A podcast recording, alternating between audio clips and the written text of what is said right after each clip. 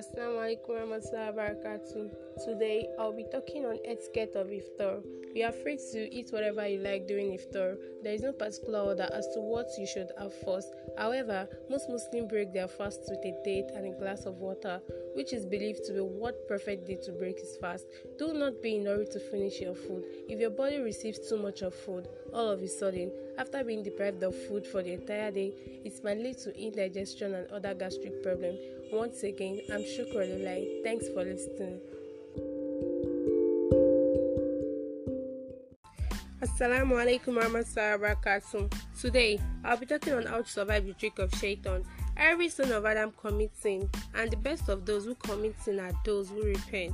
Sometimes the smallest thing we do are the things that bring shaitan closer to us. So, as a Muslim, the best way to survive the trick of shaitan is that every action that we do should start with the name of Allah subhanahu wa ta'ala, that is Bismillah. I'm Shukra Thanks for listening.